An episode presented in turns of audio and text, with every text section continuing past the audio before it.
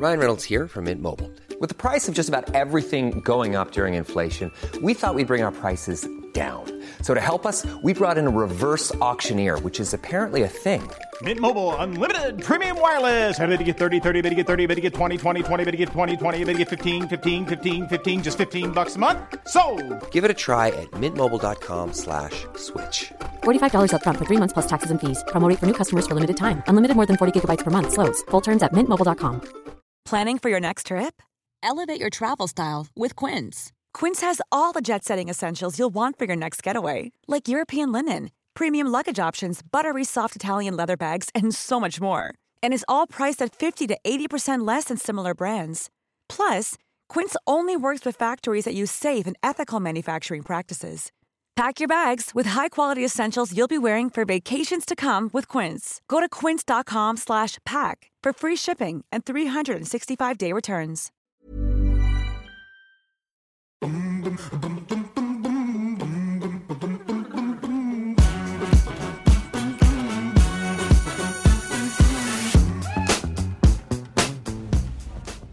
Hello, welcome to In the Pink, the podcast with me, Natalie Pinkham. Thank you so much for all your fantastic feedback, particularly on the Claire Williams podcast, and the support for Williams has been incredible. I didn't doubt that for a minute, but it was great to hear your thoughts on their plight and everybody's support to get them back to the front of the grid where they belong. And that segues nicely to my next guest, who is Mister Rob Smedley, formerly of Ferrari as Felipe Massa's race engineer, and of course more recently with Williams.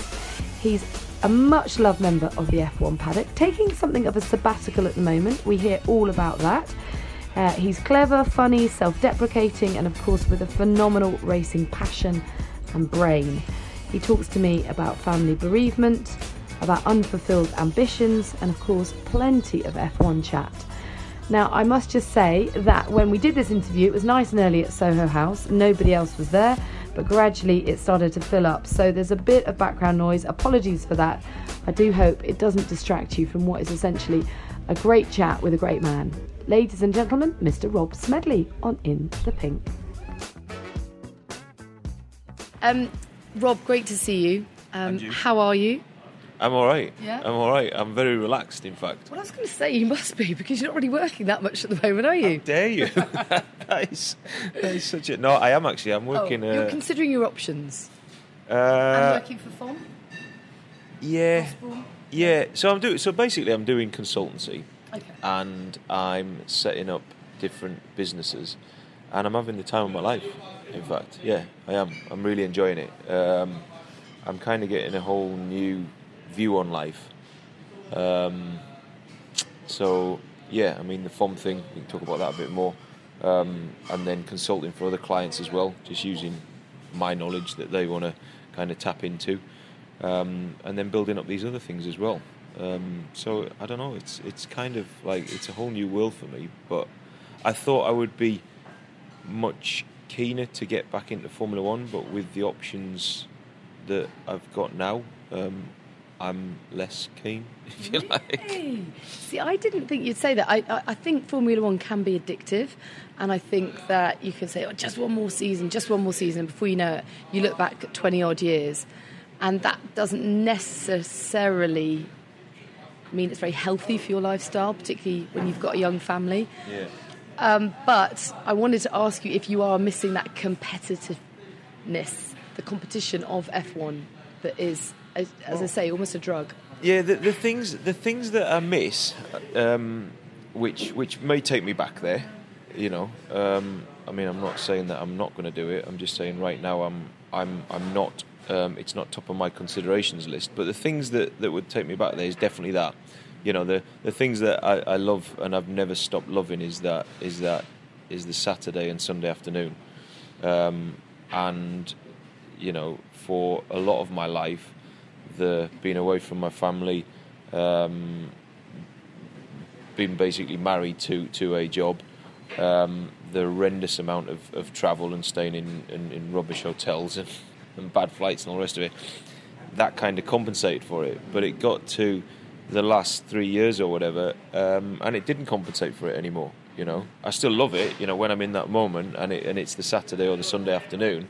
and you're kind of pitting your wits against um, other people, then, you know, I, I still get a massive buzz out of that. It's still what we do it for as engineers. You know, we want to, you know, think that we're better than than, than another group of engineers. So we go and, you know, put ourselves against them every Saturday and Sunday afternoon. And I still love doing that.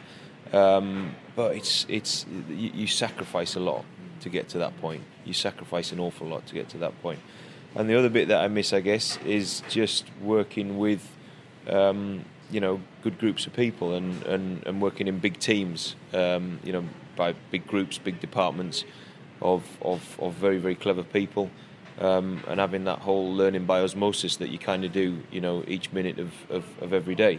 So so there's there's them bits that I miss, but then, you know, there's there's lots of, of new stuff that, that I'm learning, um, and just lots of opportunities that have kind of just opened up. Um, you know, I, I remember saying to, to, to Lucy, my wife, when I first kind of stopped in, you know, and it was like February time, and I was already, I was lucky because I had clients straight away that wanted to, to come and work with me. Um, But I also had this time on my hands where I could like take the kids to school, and like I was I was home at weekends and stuff like that. So I used to take the kids to school, and I'd be walking back, and all the all the cars in the drives that were, were there had now gone because people had gone to work, and like the streets were really like, you know, the, the, the little roads around where we live were all really quiet because everyone had gone to work, and I had this like massive feeling of guilt, like as if I was doing something wrong. But then I thought to myself, well, you're being stupid, because if they could do it, they would be doing it. So so um, yeah, here I am. So, yeah, at the minute, you know, there's bits that I miss, but there's also bits that that I don't miss, definitely. Well, it's quite nice just to take stock and reflect. And as you say, opportunities are bound to flood in, um, not least from your time at, in Ferrari. You know, just that association alone is enough to be compelling, which actually reminds me of my earliest personal memory of you. Right. Wait for it. Is this going to be back? No, no, no, it's good. It was just that I remember walking into the track in Monza, and just seeing this sea of red, this kind of crazy Tifosi going nuts. And I was like, who are they going nuts for? And it was you. And I remember thinking, wow, this, this lad from Middlesbrough is here, and sort of deified by the Italian public. And that must have been, well, it was surreal enough for me watching, but how on earth did that feel for you? Um, well, weird when it all started, to be honest. You know, you got a bit used to it, but but quite weird. Um, I, I, I'm still I'm still a little bit taken aback by it. How people would be interested in in like an engineer kind of thing. Um, I'm still very taken aback by it. And in fact, the, the Italian, like the, the Ferrari fans, even though I, I, I left and, and went to Williams, they've always they're still really good. You know, it's still difficult for me to get in and out of Monza. Um, And it's it's just a nice country, you know. It's a country that, that will remain part of me now. You know, I'm a I'm I'm an adult. Um, obviously, well, I try to be an adult. More, more, more I've kind of grown up, um, but that was part of. I think men grow up at different stages, don't they? You know, and I think I didn't fully grow up until I was about forty, so about five years ago. um, and but so that was definitely part of my, my growing up phase of of of kind of. living with that and living in that country and, and dealing with it and dealing with kind of being this, this for, for want of a better word, which makes me sound a bit weird, but but a celebrity in or a, a, motor, a Formula One celebrity, if you like, which is not a real celebrity, by the way. Um, and yeah, I mean, I just I just kind of loved it, and it's part of me. You know, we got we, we have so many friends there. Um, we were back there in February as well, um, in our old house, um, which is actually the house where where Jean Todt used to live. Um, it must our, be posh then. No, it's not very posh at all. Well, our friends live there now, and we used to be next door neighbours, um, so we used to live across the, the field kind of thing from them. And um, it was just nice to be back, you know. We just got so many friends and the, you know, so many good memories, and, and it was nice to just walk around and, and see people. And I don't know, it'll, it'll always remain part of me. It's, it's kind of defined me in a way. Yeah, absolutely. Well, I want to go um, even further back and, and look at your childhood and coming up through the ranks. Now, I was talking to Ted Kravitz about you the other day, and it made me laugh because I said, and I don't know where I got this from, maybe you told me this and duped me, but I said, well, he went to Cambridge, didn't he? And Ted went, no, he's not that clever. I mean, he's smart, but he's not that smart. You didn't, you went to Loughborough. That's, That's right. right, isn't it? Yep. So you must have been sporty as well as clever. What was your sport? Football. Uh, always always football, really. Um, so you must have been pretty handy at it to go to Loughborough, because all my mates that went to Loughborough were good at sport and wanted to get a decent degree as well. No, not really. I think I think Loughborough, it's, it's a bit of a misnomer, really. Loughborough's a really, really good um, engineering degree. It's a fantastic engineering degree. And the reason why I picked uh, Loughborough was because... Um, because it's got a little bit of a, the, something to do with sport, um, but it's it's more to do with the fact that it's more to do with the fact someone's moving chairs about. Yeah, yeah. Good. Apologies to our listeners for this dragging of furniture across the room. Pick it up. I'll send Smedley in. Has it stopped? Yeah. Um, so I went to I went to. Um, Loughborough, just because it was a great engineering degree, but it was also a little bit practical as well. I've always been quite a practical engineer, um, and um, so I like to get my hands dirty. You know, I like to kind of get in there and, and, and make stuff, um, as well as understanding the theory. You know, I'm I absolutely I'm, I'm slightly obsessed with, with maths and stuff like that, which makes me an uber geek. So I wouldn't.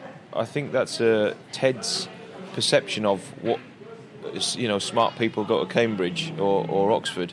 Um, there's a little bit of truth in that, but um, I'll be slightly contentious now as an engineer. They're not the smartest people that come out of Oxford and Cambridge. You know, um, I've got friends. I, you know, if I could have gone there, then then I probably would have chosen not to go there. Oh, okay. Uh, you you went. I've got friends. Dot dot dot. What? Who went there and weren't that smart, or that didn't should have gone there? No, I've got fr- no, no. I've got I've got friends who, who, who went there. You know, I've got well, friends. Just you've who, got friends. I'm uh, sure yeah, you do I, have I, friends. I just, it was just something to drop in as part of the conversation that I've got friends, because nobody thinks I have. Really? No, I've got mates who went there, um, and you kind of look at them and you think, well, they didn't really come out with a very good good technical degree. You know, maths degrees or, or, or engineering degrees. They do something called engineering science there, and they're all very proud of it. The people who come out, and you think, well. Yeah, um, nice, slightly useless. Okay, well, anyone listening from Oxford and Cambridge, please, please don't worry. Sorry about, sorry about some matters.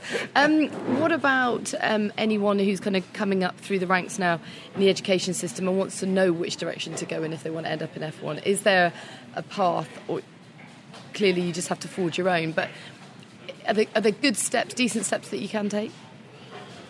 Yeah, of course there are, and you know I'm I'm being a bit ruthless with, with Oxford and Cambridge, um, but of course you know I always you know that they would be one of my first go-to colleges, or, or two of my first go-to colleges in fact, um, for for you know young people coming through.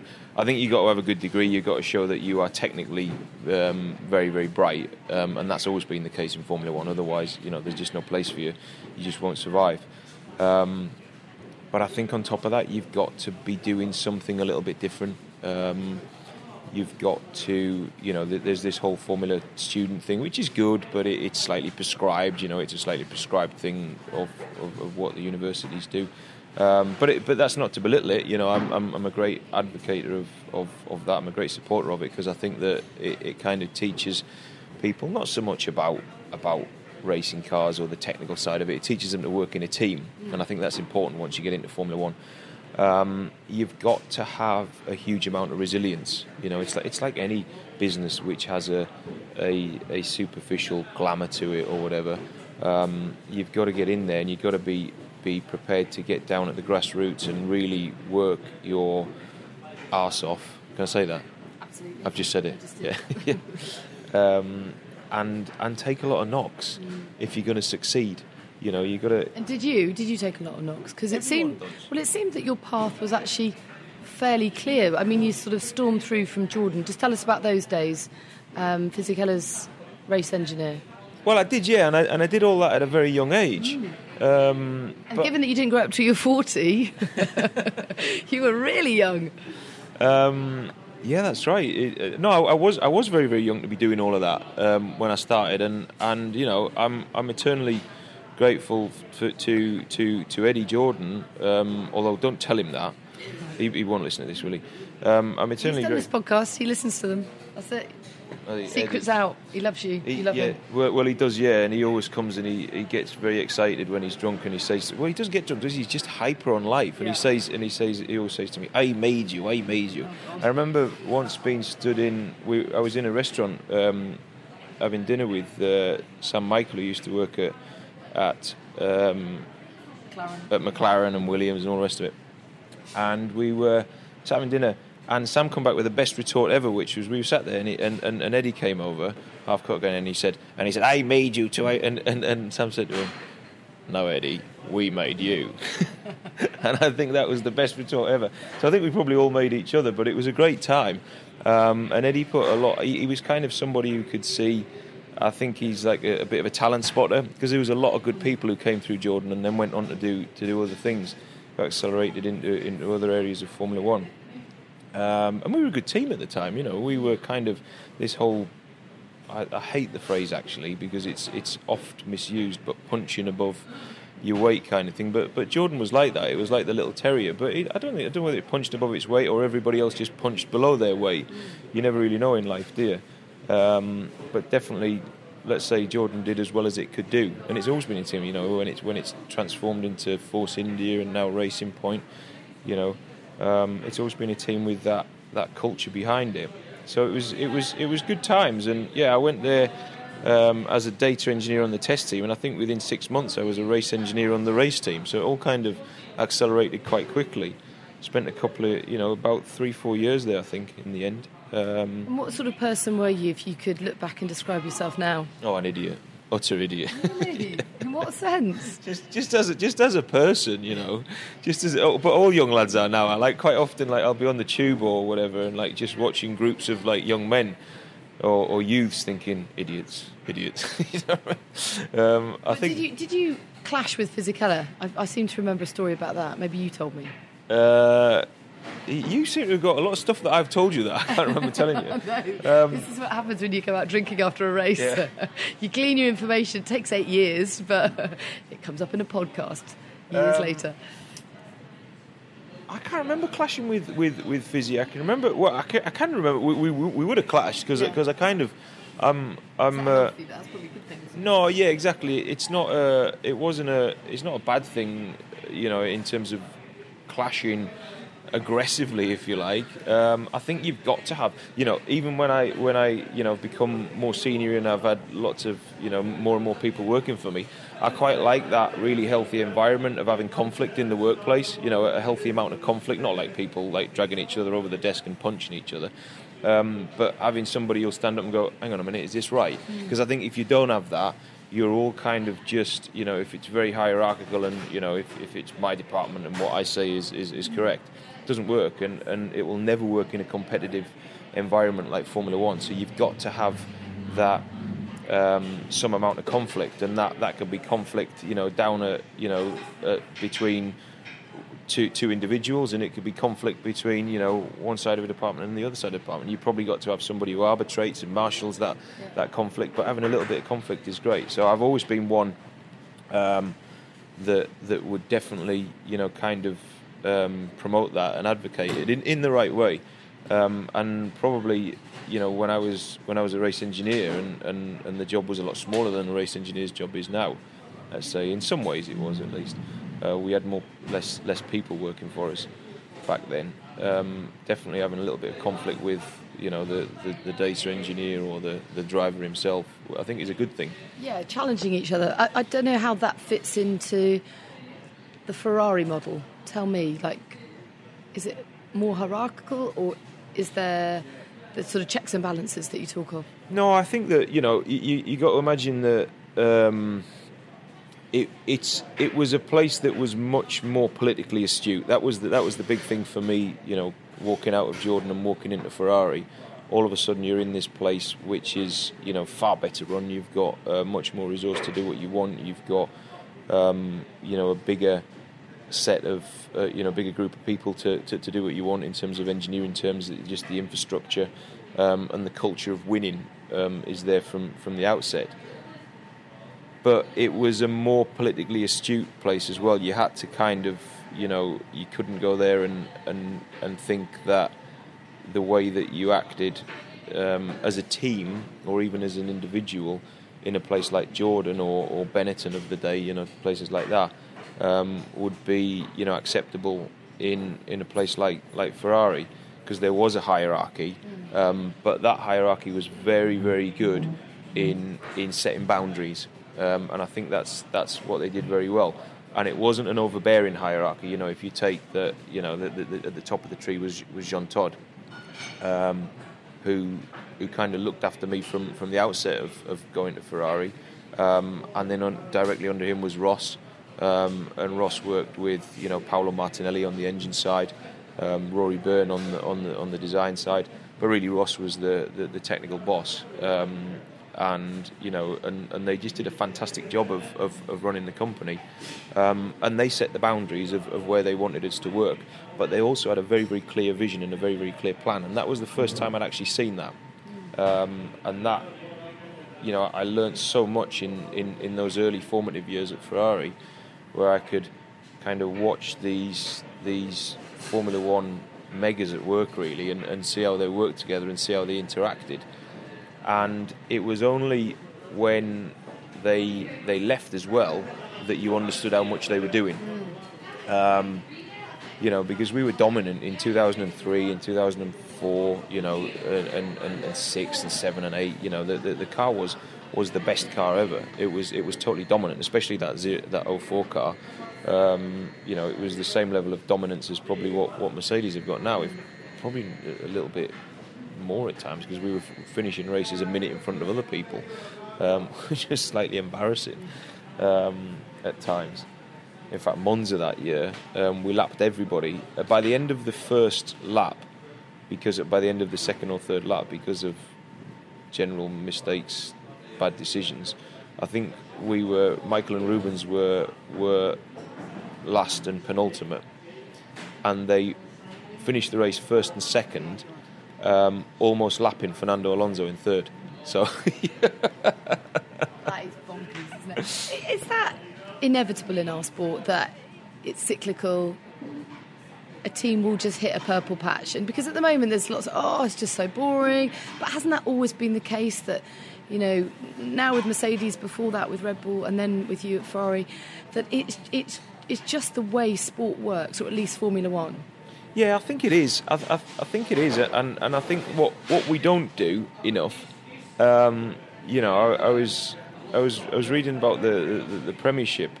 Um, I'm slightly obsessed with football, and I was you know I was reading about you know what, what Man City have done done this year.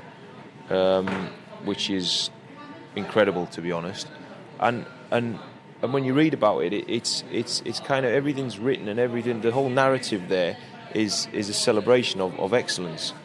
Um, and what we don't do in Formula One, I don't think, is we don't celebrate the excellence. You know, we're, we're about the pinnacle of motorsport. We're about being excellent. Um, we're about achieving, you know, the, the, the ultimate goals. Um And and when you get a, a team like Mercedes, and before that Red Bull, and before that Ferrari, what we're not doing, we celebrate for a short while, because they're kind of, they've knocked whoever was was the previous king off, off their throne. So we celebrate that for, for a short while, but very quickly we get bored of it. And and what we don't do and almost is... almost resent it a bit. And, and, and totally resent it, because it's ruining the sport and all the rest of it. But it's not their fault, you know. And, and it's like Lewis Hamilton, you know, Lewis came out with after the French Grand Prix that... Um, you know, it, don't blame us kind of thing. We don't, we don't make the rules, and he's dead right. You know, it's not the drivers, it's not the, it's not the team's fault. Um, you know, the uh, as a whole, Formula One, the teams, the drivers, the, the commercial rights holder, the, the, the governing body. You know, we all have a responsibility to put on a on a on a show and, and, and to make it entertaining. But if the formula is such that it allows for somebody to dominate, then let's celebrate that. Let's celebrate their success and how good they are and what they're doing as a team. You know, you look at Mercedes now, and they are, and they are, for, for want of a better word, and, and I'll get killed in all courts for saying this, but they're dominant. Mm. Of course they are. Um, but but they've worked their asses off to get into that position. You know, and I've been in a position where I've been part of a team that's worked its ass off to get into a position of, of utter dominance. Um... where you're winning everything, and, and you kind of get slated, and you think, well, that can't be right, because, like, you know, where do you win? Have you got, like, this period of, like, six months where you are winning, initially winning, and that's all right, and before that you're rubbish because you're not winning, and then after you're winning too much? Do you think it's a British thing? I mean, because when I'm thinking about those who are making the complaints, it does seem to be from these quarters, and I am always surprised that Lewis Hamilton doesn't get more praise. You know, this is a five-time world champion that has done incredibly well. It's just, it, his story should be a movie. I'm sure it will be. Um, but I just think we love a plucky underdog. And then beyond that, the minute people start just getting a bit too successful, I want to bring them back down to earth. Yeah, def- it's definitely, a, I think... A why, though? I mean, why do we do it? I don't know. It's part of our culture, isn't it? I've, I've, I've got no idea why we don't just celebrate, you know, somebody who is, who is, who is dominant and, and brilliant. Mm. You know, we always want the... I think it, it's, it's a natural part of the culture that you want an underdog to, mm. to do well. Of course you do. Um... But then that does that shouldn't allow you, that shouldn't be, be so imbalanced that you can't also celebrate, mm. you know, excellence and, and, and dominance. Um, and, and Lewis is a is, is a prime example. You know, the, the lad's done done fantastic. He's not from a particularly wealthy background. You know, I don't really know a lot about his his, his background, um, but I don't think he's from a particularly wealthy background. He was picked up by, by McLaren when he when he was young, but he's done a lot of that himself, mm. you know. And his talent is is is is mercurial. Is he's he's absolutely brilliant in that car, and that's what Mercedes pay him for. Um, but also he's he's got that whole, you know, you've got to give a lot of credit to, to, to Toto and the team as well for the way that they've made the whole thing gel together. Um, you know, and, and they just keep knocking out, you know, brilliant car after brilliant car, but he keeps delivering it as well. And I think there's a there's you know it's it's so dominated by the car now and engineers, Formula One, that there's very few drivers that you could put in a in a less than brilliant car mm. and hope that they're going to win the World Championship for you. Um, in fact, you can count them on on on one or two, maybe three fingers, um, but and he's one of them. Yeah, I mean, as an engineer, what what is it like working with someone like that? You know. You say it's, well, I don't know, what percentage would you give it, car versus driver? It depends on the driver. It absolutely depends on the driver. You know, it's it's it's a good question and people are always asking it, but I think it depends on the driver. I don't think you can say, oh, you know, for, for this driver it's fifty-fifty. For def- definitely for Lewis it's it's it's it's fifty-fifty. It may be even, you know, sixty-forty in, in, in his favour.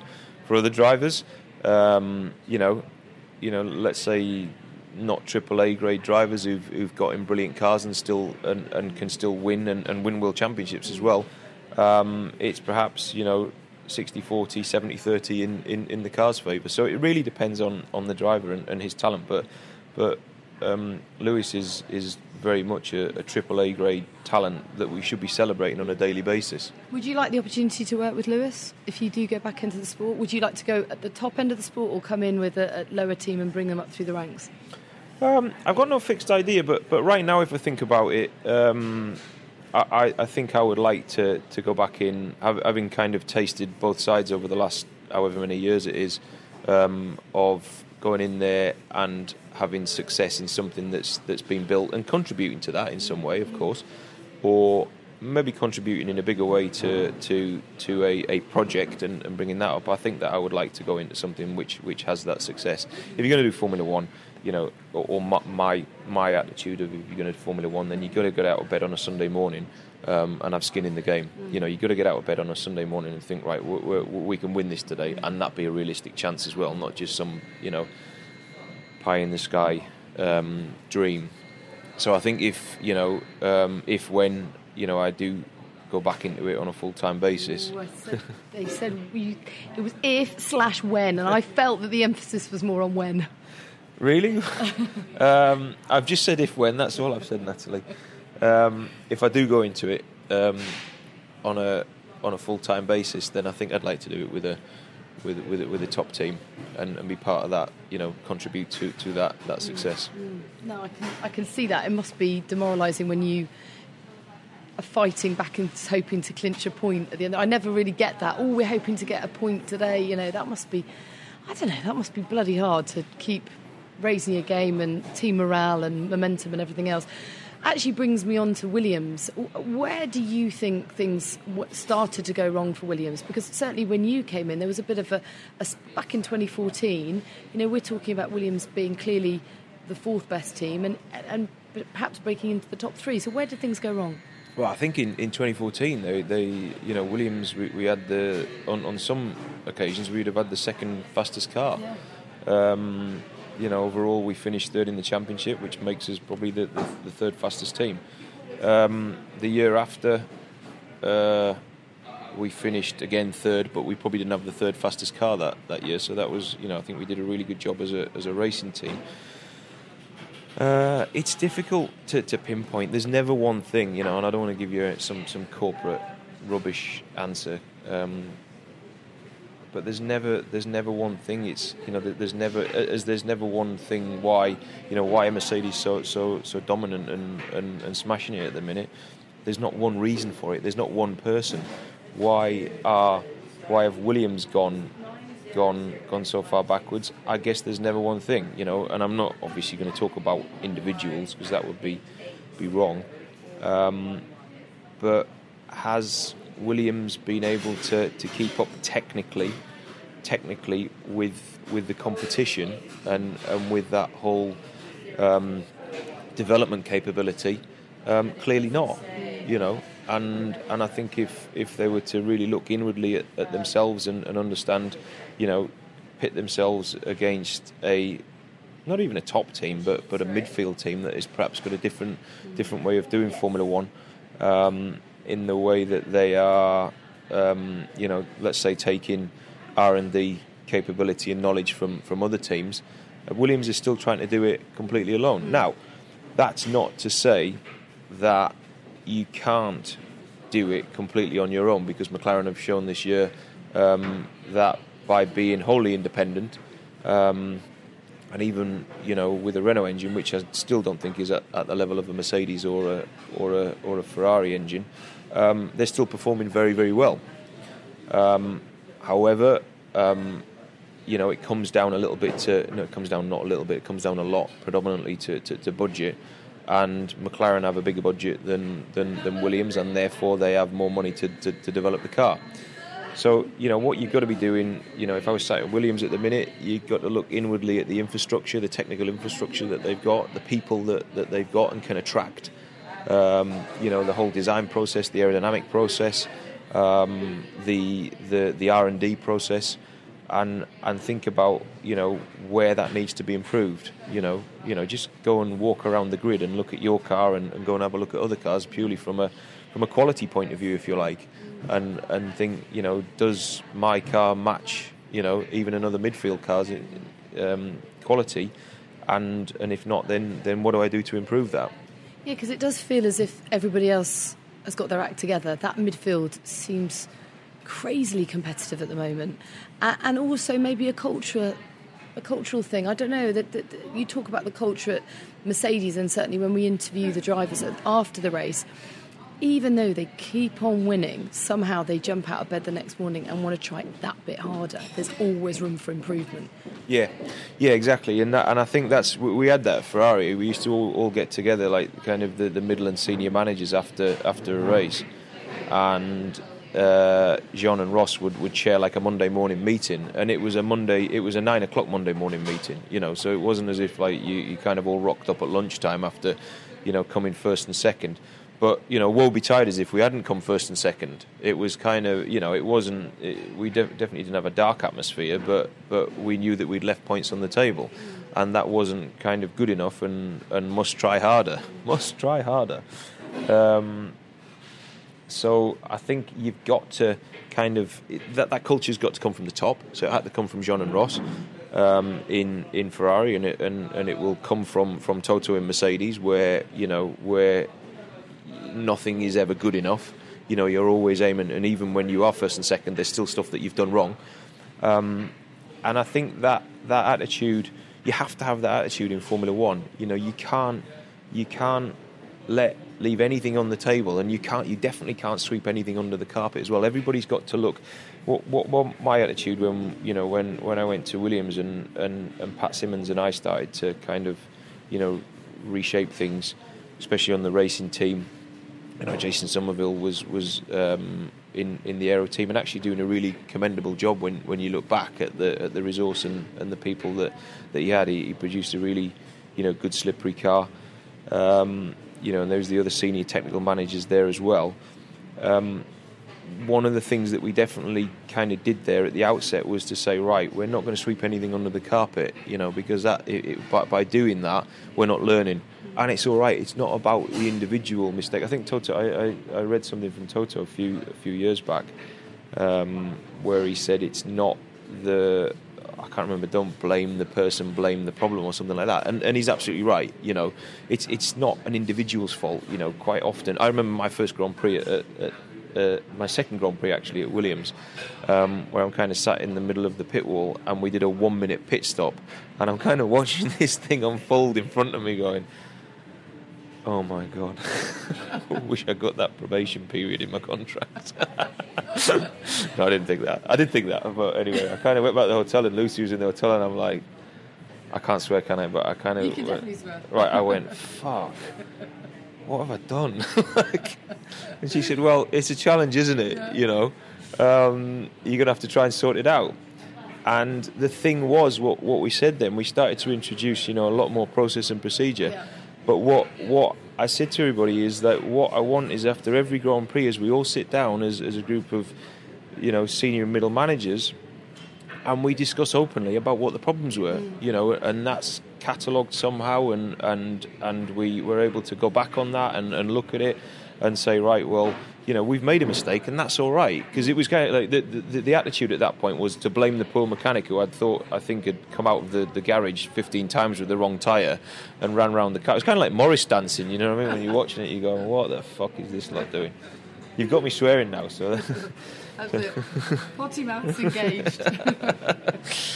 And I kind of, I'm kind of looking at it, um, and, and, and the attitude was, you know, I got a lot of people coming up to me after that saying, you know, and, and it was very, just blame the easiest person, who, the, the the lad holding the hot potato at the end who had the, and I said, but it's never that person's mm. fault. And actually, blame culture doesn't really help anyone, does it? Of course it doesn't. Of course it doesn't. It, in fact, it, it, it, it ruins a Formula One team. Mm. It completely ruins and stagnates and stifles a Formula One mm. team, because people just won't work. If they think they're going to put their head above the parapet, because don't forget, Formula One is, is a passion and a vocation, but it's also a job. Mm.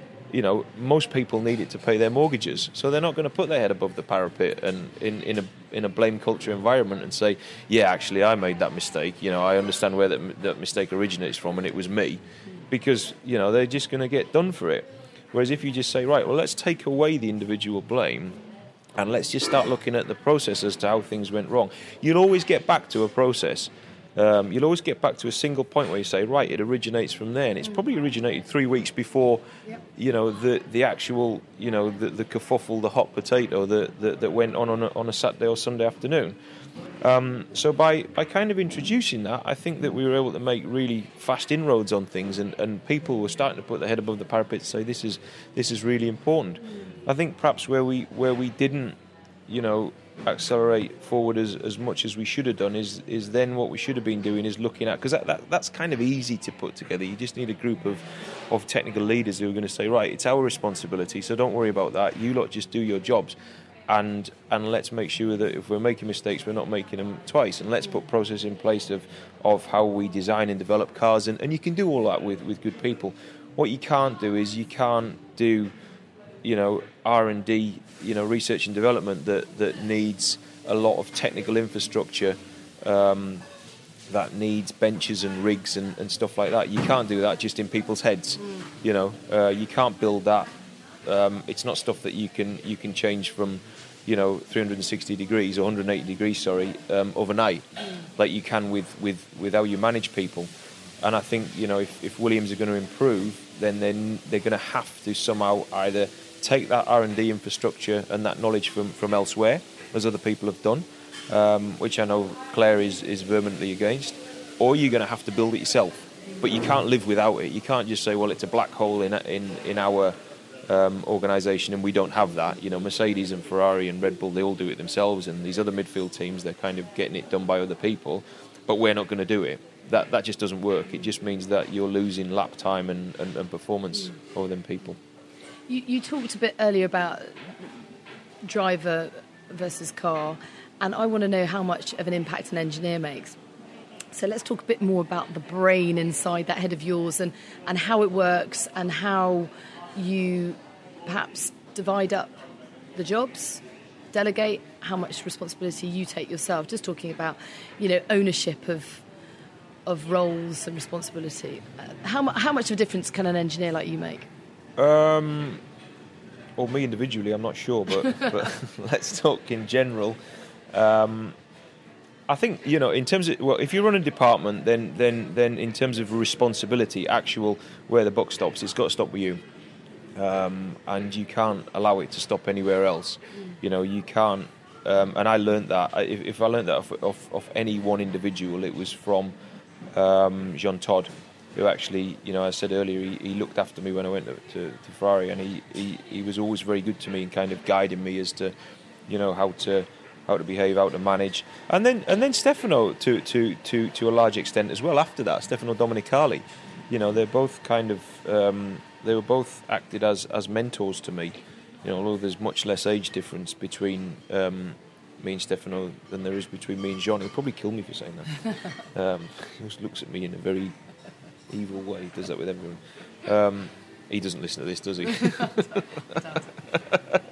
Never know. Um, anyway, you know, they kind of, I kind of, you know, got a lot of guidance off them yeah. in terms of, in terms of, you know, how to manage people and all the rest of it.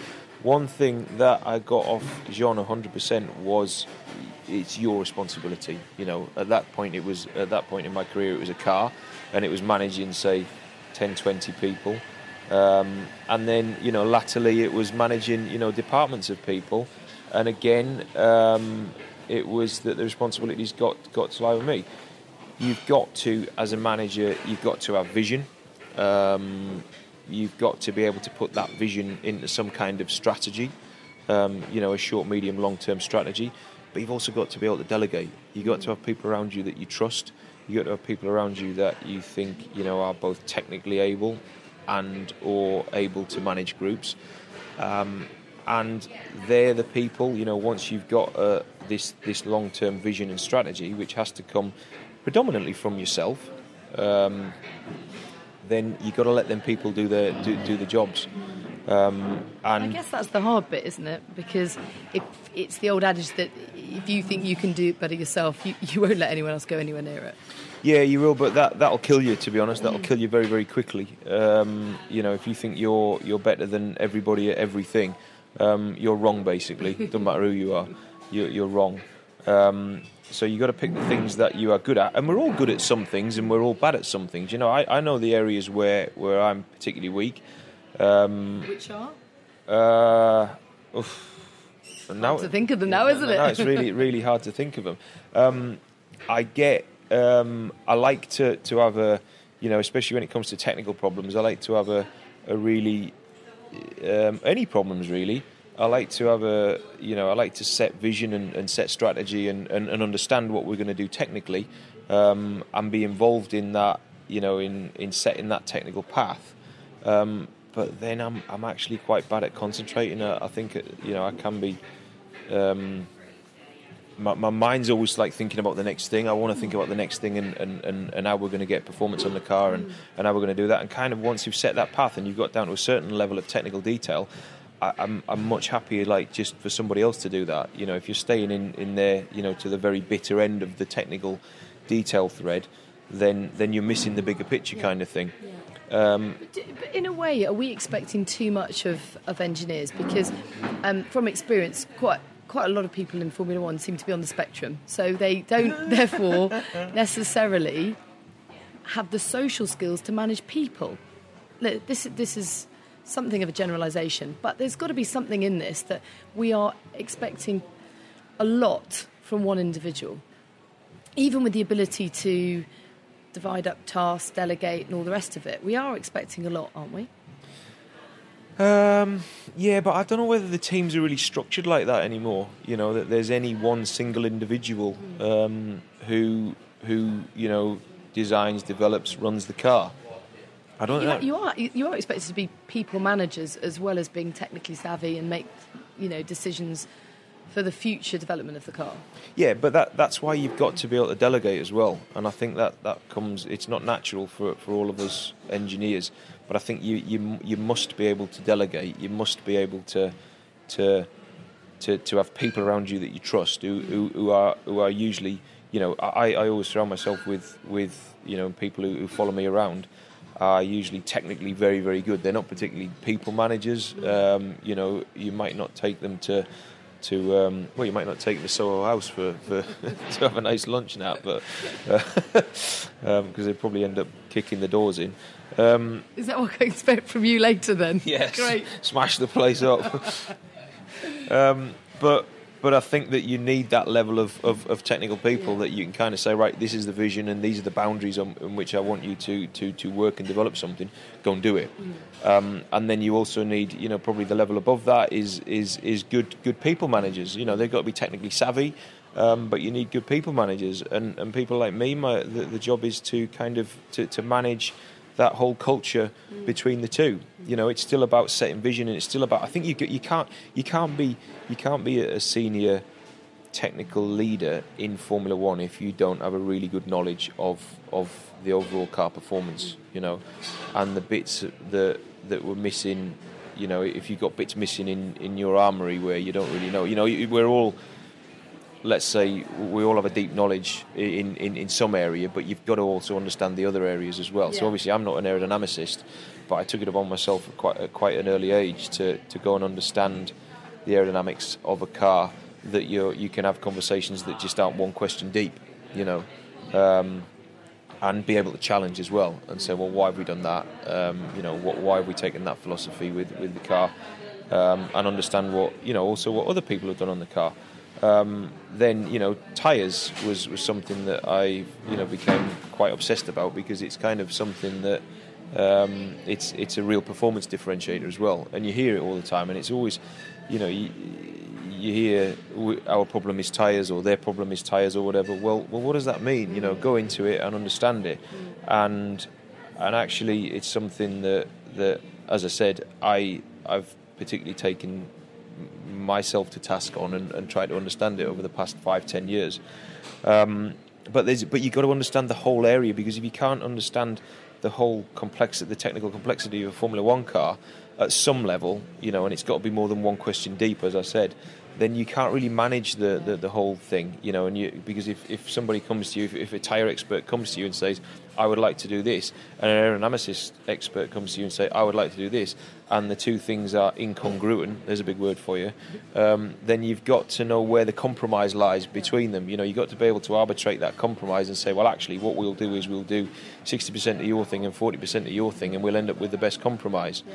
Um, so I don't think that, that you can technically manage people or departments if you don't have that, that level of knowledge. And how important is your relationship with your driver? Because um, I heard you say once you almost became too close to Felipe, and when he had his accident in two thousand nine, it, it, it was very tough for you, and you said, well, actually, I don't want to get that close to a driver again. But how important is it to have that synergy and that, that strong dynamic in order to deliver performance?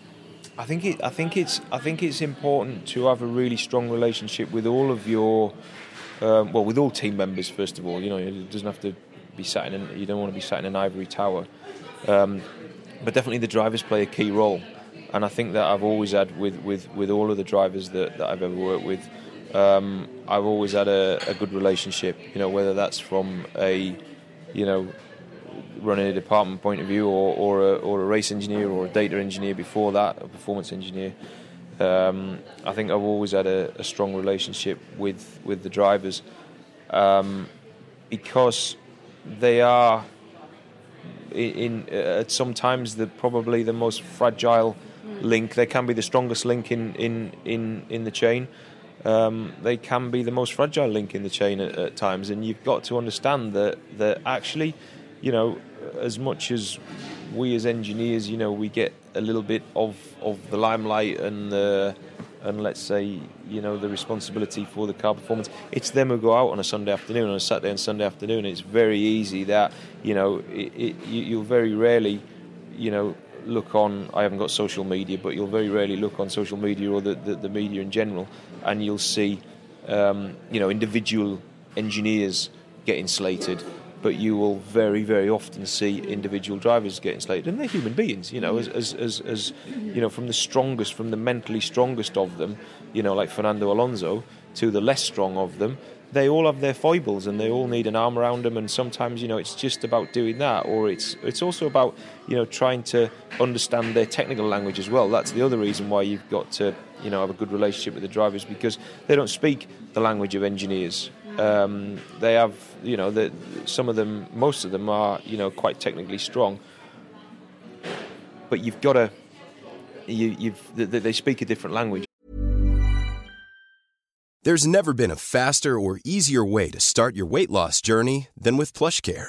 PlushCare accepts most insurance plans and gives you online access to board-certified physicians who can prescribe F D A-approved weight loss medications like Wegovy and Zepbound for those who qualify.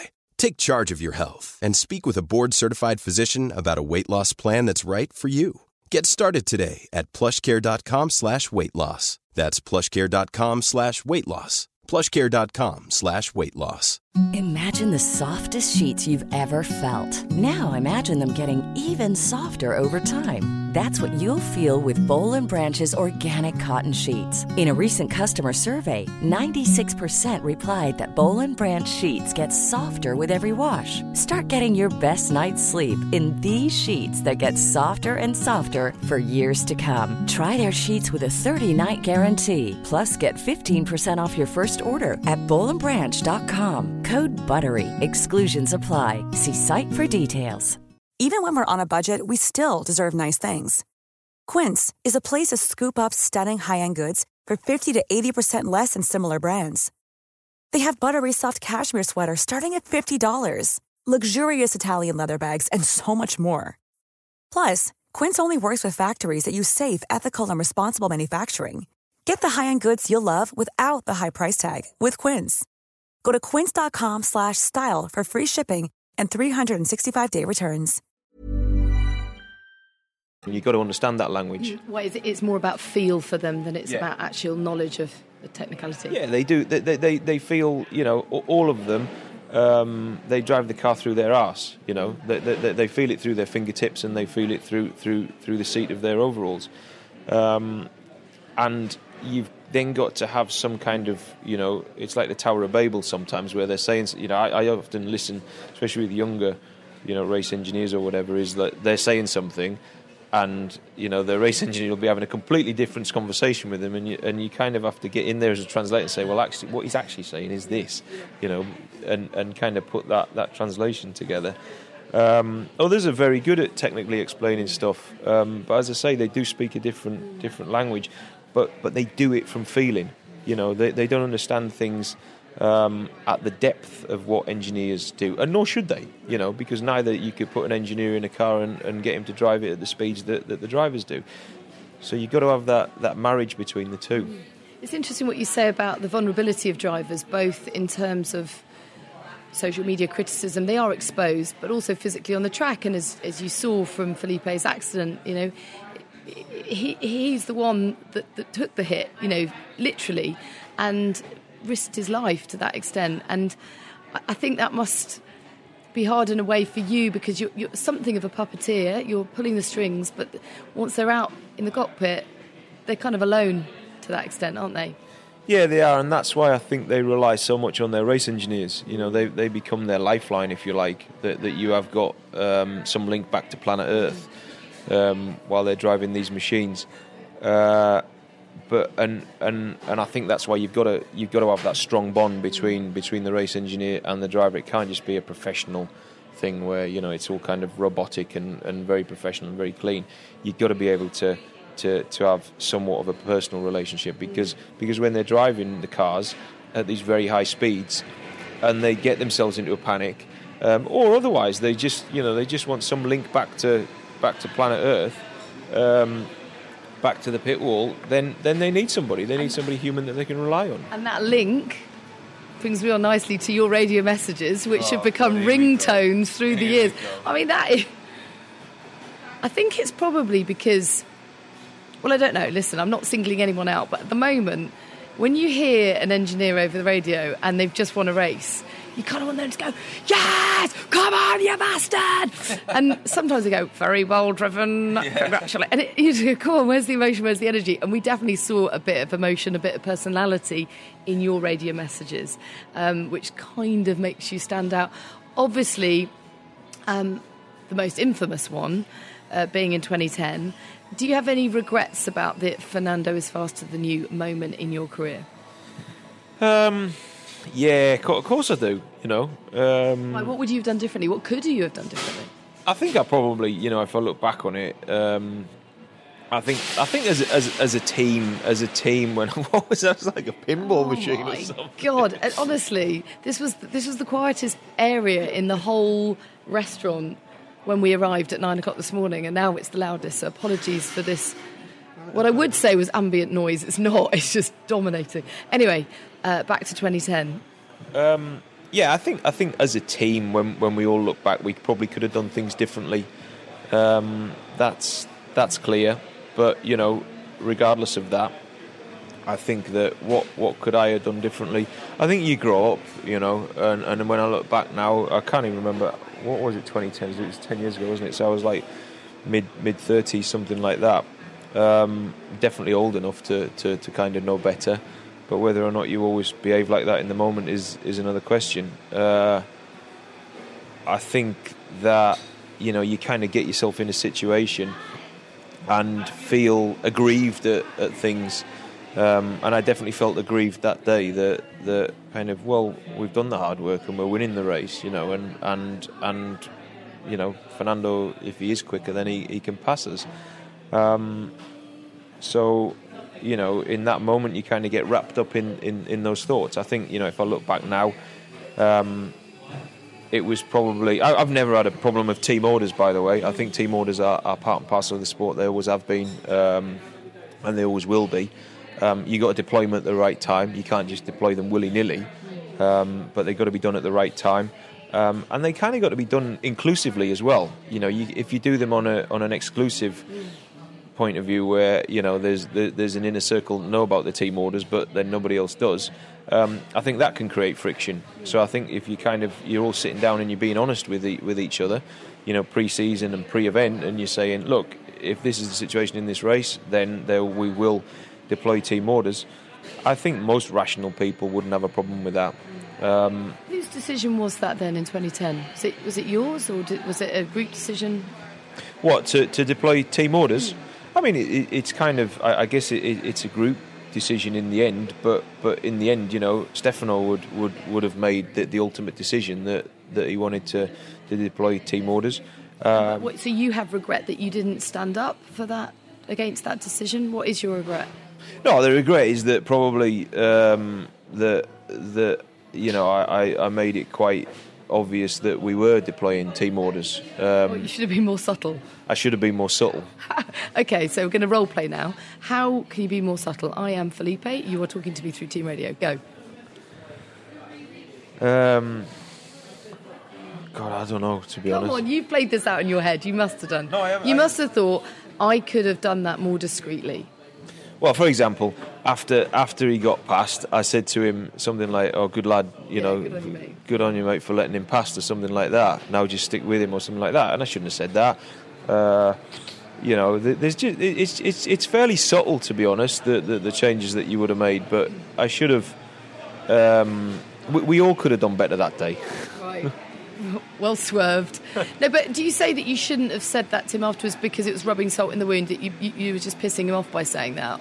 Or you would you were accentuating, highlighting the fact that you had deployed team orders? The latter. Uh-huh, right, OK. And your regret was therefore that you got a big chunky one hundred grand fine? Uh, the regret was that. The regret was that, the, you know, in the end, I wished, you know, if if I have if I have if I could go back in time, I would I want it to play out. I'd want it to play out that we all kind of sat down pre-race and we said, right, this is what we're going to do. Um, and Rob, you're going to have to do this at some point in the race, and Felipe, you're going to have to pull over if this is the situation. Uh, have a code that no one else can decipher. Yeah, and and it just and it just kind of takes the sting out of it, the emotion out of it. Mm-hmm. Um, But then, you know, the way that it then played out, you know, Felipe wasn't playing ball, was he? I think I told him seven times or something like that. Uh, bless him. And, you know, in, in the end, you know, poor poor Stefano was, was absolutely pulling his hair out, because what should have been just an easy, you know, me telling him once and, and him pulling over, um, didn't happen. Yeah, but, uh, I mean, you can sit there before the race and agree something in principle, but in the heat of the race and drivers being drivers, they're not necessarily going to be compliant. No, I think that I think if you have conversations, I think if you have adult conversations pre-race, pre-season, you know, we always try and do it pre-season now as well, and, and set out rules of engagement. Um, I think if you do that, then then it, it, it takes the emotion out of it so much more. Okay. Um, I think if you're, and, and people are allowed to voice their opinion as well. If we say, right, you know, driver A is our number one driver, regardless of what it says in contracts, driver A is our number one driver, and driver B is, you are our number two driver. Um, and, you know, it, it's not so much about number one or number two, but, but we will back driver A in the situation where there's a fifty-fifty. You know, I think Ferrari have, have done, you know, for all Ferrari gets slated, I think, you know, what Mattia did at, at the start of the season by saying, right, well, we're going to back um, Sebastian when there's a fifty-fifty situation. I think that's absolutely fair enough. Um, and Charles will take that, given that he, he's new to the role and he's learning, and this, you know, you'd rather be driving for Ferrari than at the back of the grid. Of course you would. Yeah. Of course you would. And, and, and Charles will, will definitely take that. Um, but I think I think you did right in kind of setting that out, and, and, and what you do is you take all the emotion out of it. It's not just something that appears on a Sunday afternoon and people go, well, where did that come from? You know, there was a narrative leading up to that. So if, uh, that in mind, who was more pissed off, Stefano with Felipe or Felipe with Stefano? And where did you fit into all of that? Um, I think that... Uh, Felipe was extremely pissed off. Yeah, he was livid. I mean, it was kind of like, uh, you know, the it kind of ruined him for a while, for a long while, I would say. Um, what in, ter- in terms of his racing, in terms of his relationship with the team, in t- just just in ter- just just in, in, in all in both terms, I think. Um, I think that that's quite. Um, he found it a little bit difficult to, to, to come to terms with that one, um, and you know, and, and, and obviously, you know, um, Stefano is, uh, you know, he's he's he's he's a really good friend of mine, and as I said earlier, he, he kind of mentored me through through through a lot of my time at Ferrari, um, and I've only got good things to say about him, you know, both as a man and, and, and as a manager. Um, he was extremely pissed off with the situation, because what should have been just an easy, you know, right, this is the situation, this is what's going to happen now, people, and you're all going to comply with it because I'm the boss, whether or not you're Felipe, Fernando or Rob or whoever. Um, that didn't happen, and it turned into a, a kerfuffle. Diplomatic uh, way of putting it, yeah. Um, okay, good. So, like, yeah, as you say, you grew up at forty, so you've got all this wealth of experience, because everything has come to you pretty young, you have to say, that even now in your mid-forties, it's like you've had a whole lifetime in the sport to learn and glean from and become the best consultant you can be. Uh, yeah, I guess so. I guess so. Yeah, it did, it did all... I, I guess I was just, you know... Uh, I don't really know how it all happened. I think a lot of it, you know, a lot of it, if if you have to be honest with yourself as well, a lot of it is, is, is luck as well. You're in the right place at the right time. You've then got to work hard when you when you're given the opportunities, um, and make sure that you, you make good on those opportunities. But but you know, nobody should be looking back on their career and saying, "Wow, look how good I am! Look how good I was and what I achieved." You know, a lot of what we're given is is we're just in the right place at the right time. Um, But yeah, you're right. I have, um, I did, I did do everything. I've, I've always been like that. I've always been like on fast forward, um, one hundred mile an hour, um, in everything, even in life, um, and and definitely in, in, in Formula One, things happen quite early for me. Um, so I can kind of, you know, I've, I've been in Formula One now for twenty years, uh, and you know, longer in fact. And I kind of got to the point now where you you need a little bit of reflection. You know, twenty years of, of doing doing that, of going around the world with a circus. Um, you know, I can carry on. I can do it for thirty years. I can do it for forty years. Um, but it's now time to reflect and, and become, as you say, the best consultant that I can be. Yeah, but a sabbatical is quite a healthy thing, isn't it? Just to take stock and work out.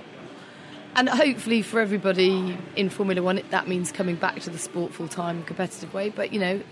It is important to have quality time. I think, actually, a lot of people say the older your kids get, the more they need you, which I kind of, I don't know, that fills me with a bit of dread, because right now I feel like I need them and they need me, but if it's going to get even more so, then I, I, I've got to do less races, not more. So, so how, how do you deal with that? Like, how does, how does Lucy feel about the fact that you may go back to the sport? full time? She's just always been really, really supportive. When you're at the house. Yeah, I'm getting under her feet now. Fuck off, go on, get out. um, she's just always been really supportive. I mean, and I can't, you know, say say enough about her, to be honest. Um, she's just this brilliant, intelligent, wonderful human being. Sound like you're going to vom now, aren't you? Oh, it's lovely. uh, um, and she's supported me, you know, um, throughout my career, in, in my life, really, you know, because I don't I don't know whether I'm the, the easiest person to live with as well. Um, Why not?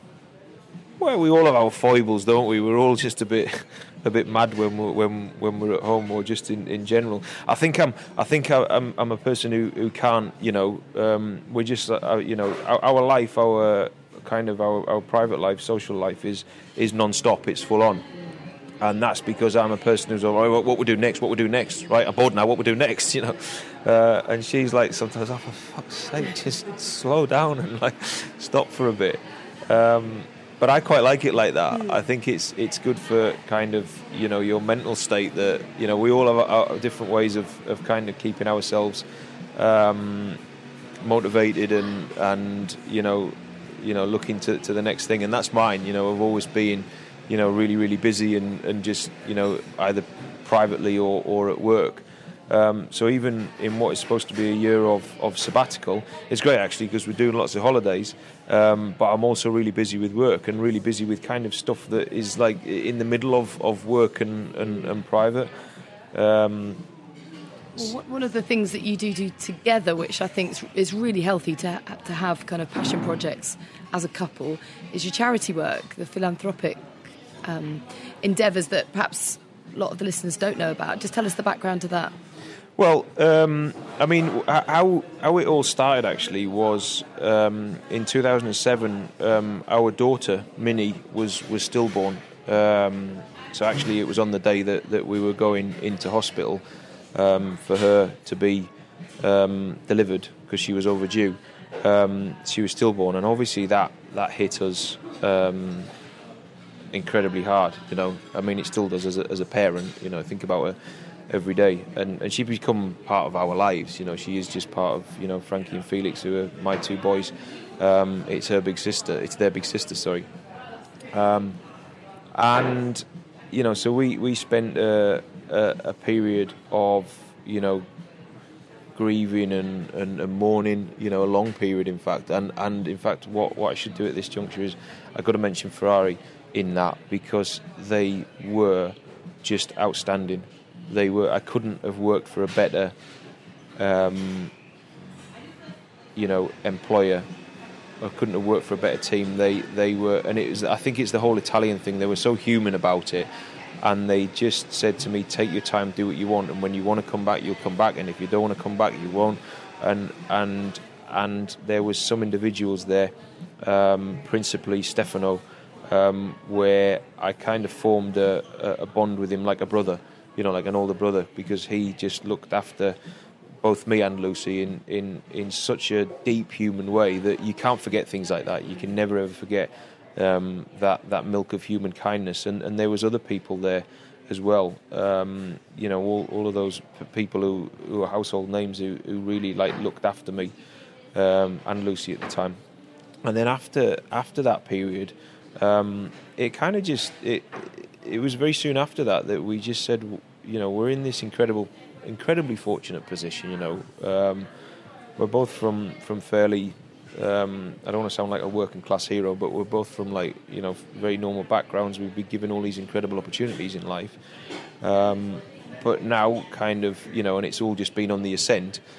And now you've got one of life's harsh realities slap you in the face. You know, something that that, that is going to define you in, in a lot of ways. You know, define define us individual, define us as a couple, um, and and you think, wow, you know, what can we do to help other people in that situation? So we started to to put together these these charity events, and and you know, the first people that we got involved with was was was Sands. Um, which is stillborn and neonatal um, death um, society, and and so we put together a, a, a gala dinner for them, and then it kind of just went on and become a little bit more general. Um, I've just you know, being patrons of, of charities, doing things. You know, I can, you know, Lu- Lucy does all the hard work. I kind of um, turn up and, and, and talk to people and, and say a few daft things, and, and they all come and pay money, and then we'll do an auction. And, and all the teams are always very generous, and, and the wider community is always very generous as well, you know, with, with giving fantastic, you know, money can't buy prizes, that type of thing, and experiences, and we always make a load of money. And I think if, if you're in such a fortunate position that you can do that, um, why not do it? Why not do it and, and give back to, to, to society? Yeah, I mean, clearly helping others, but how does that work help you, help you process the grief? Because it's unimaginable what you guys went through. And presumably just a- applying yourselves in that way was part of the bereavement process. Ma- massively, yeah, massively. It made us feel, I mean, it makes you feel feel good um, about yourself to a certain extent. And it makes the the loss of, you know, it made, made the loss of, of, of Minnie um, kind of uh, easier to deal with and, and give her a purpose as well. It was about her. You know, and, and a lot of what we'd still do with, with charities, you know, especially the charities for, you know, either poorly children or, or, or stillborn children, um, is is all about her. You know, in my mind, it's it's still about her, and it still gives her a purpose and still makes her, her live on. You know, um, and she does. You know what I mean? It was uh, she was she was she was born on the the fourth of June, um, so we still have a we still have a we, we had a we had a birthday party a couple of weeks back or whenever it was. We still go and let balloons out, and then my my mum and my sister who, who live up north, you know, they do the same thing as well. We like let some balloons off, and, and we write like me, the boys write messages on them and stuff like that, um, and they love it actually because they get cake and toys and stuff like that. So it's a proper birthday party, um, but but you know the, the whole charity thing, it it just gives it still keeps her alive, if you like, and, and gives gives us a gives us a purpose, you know, and, and her a purpose. Um, so it's just nice. So um, if people want to support the work that you're doing, that they can Google Sands, or what else could they do? Well, um, so the so the things that um, I mean the well, I actually the, the other charity that I'm involved is with is for mesothelioma, because Um, I lost my dad a couple of years ago to, to, to mesothelioma, which is a really, nobody knows what it is, but it's a, it's actually what we used to call asbestosis. So it's when you um, breathe in asbestos and it goes onto your lung and then forms a cancer. So so there's that charity as well. So there's there's there's, there's Sands, um, there's Zoe's Place, which is um, uh, a a palliative care um, for very very poorly sick children. Um, and they're around the country. And then there's Mesothelioma U K. So I'm actually doing a, an event um, for Mesothelioma U, um, U K next week, in fact. Um, so down at Lympston Manor um, for, you know, uh, Michael Keynes. I'm going to sound like, you know, sound like Smash United and my great mate Michael Keynes, the celebrity chef. So Michael, who's, who's a pal of mine, um, has invited me along to... He's, he does like a, a little mini car fest at Lympston Manor. So just, um, you know, get involved. If you want to get involved with that, then get involved with Lympston Manor. Uh, go down and see it. Support the charities. You know, there's there's um, spinal injuries charity as well, which Michael is... We're doing kind of fifty-fifty between the two. Um, just just get involved and make donations. And the next time that, that, that Lucy and I are doing a, an event, get involved with that as well. Yeah. Listen, you got your hands full. You're certainly busy. I know that you're not at the racetracks that much, but you're busy, aren't you? Yeah, I am actually. I'm I'm, I'm really busy. Uh, to be honest with you, I'm much busier than I expected to be with the with the Formula One stuff. You know, Ross kind of. Um, it wasn't public knowledge that I was going to take a sabbatical, but Ross kind of got to hear about it through through WifeNet, um, because Lucy's good friends with with Jean, his wife. Um, So he, he approached me like in early part, middle of last year, and said, "Oh, do you want to come along and like help us out um, and get you out of the house a couple of days a week?" So I was like, "Lucy had tipped him, Jean off yeah, to tip yeah. Ross off to get you out of the house." I love it. So so I said yes, um, and actually uh, I'm I'm really quite enjoying it, and that's and that's something that I've got to think more seriously about, I think. Um, because because when I think about it, you know, I've done I've done Formula One um, for twenty years in, in in in a very similar sphere, let's say, um, And is it now time to kind of make, to help make Formula One better, you know, which I can do from Ooh, yeah. from from from within within, you know, by helping Ross out. And just as I was wrapping the podcast up, you go and tease us with that. Come on then, how are you going to do it? Well, you know, what what I'm doing now is is I'm, um, you know, what what he's tasked me with is to try to bring some of that technical insight, that team's insight, um, to to to to the general fan base. You know, and you've got to do that on all different levels, because obviously you've got your uber geek fan base who, who, you know, who are avid watchers and they're, they're, you know, they're quasi-engineers kind of thing. And then you've got, um, you know, mum at home who kind of watches it, you know, because in, in some way, shape or form, um, because it's it's on the telly, linear T V, so I'm learning all the phrases now. Um, and then you've got all the digital platforms as well, um, which is what all the, the iGeneration, it's another phrase, uh, are watching it. So it's kind of bringing, you know, the, the technical insights and the, and the way that we go about it as teams to the general public. Um, I and and is there more of that that I can do? I don't know. You know, the, the, there's there's there's stuff that, that's open. Um, I'm going to start my own go-kart team. Oh, nice. Yeah. I'm trying to think what my role in that could be. Probably not racing in it. Maybe I could be like catering. No, no, you definitely. I'm terrible making tea. Can I have some kind of role in it? What, in my go-kart team? Yeah. Yeah. You can just be. Um, you can just be my mate. What about that? Okay, good. Okay, nice one. The money won't be very good. Oh, that's all right. That's all right. Wouldn't expect anything less. Tight northern bastard. um, listen, you've imparted some of that technical knowledge today, so for that I'm very grateful, and I'm sure everyone listening, uh, even the people in the kitchen behind us who have been lapping all this up. On the pinball machine. Yeah, they've been, been busy cooking your lunch. Um, Rob, thank you so much for your time. I do appreciate it. And um, we wait with bated breath as to your next move. Thanks very much. It's been a pleasure. I've enjoyed it. Yeah, good. I do enjoy these things. Thank you very much. Mom deserves the best, and there's no better place to shop for Mother's Day than Whole Foods Market. They're your destination for unbeatable savings, from premium gifts to show-stopping flowers and irresistible desserts. Start by saving thirty-three percent with Prime on all body care and candles. Then get a fifteen-stem bunch of tulips for just nine ninety-nine each with Prime. Round out Mom's menu with festive rosé, irresistible berry chantilly cake, and more special treats. Come celebrate Mother's Day at Whole Foods Market. Even when we're on a budget, we still deserve nice things. Quince is a place to scoop up stunning high-end goods for fifty to eighty percent less than similar brands. They have buttery soft cashmere sweaters starting at fifty dollars, luxurious Italian leather bags, and so much more. Plus, Quince only works with factories that use safe, ethical, and responsible manufacturing. Get the high-end goods you'll love without the high price tag with Quince. Go to quince dot com slash style for free shipping and three sixty-five day returns.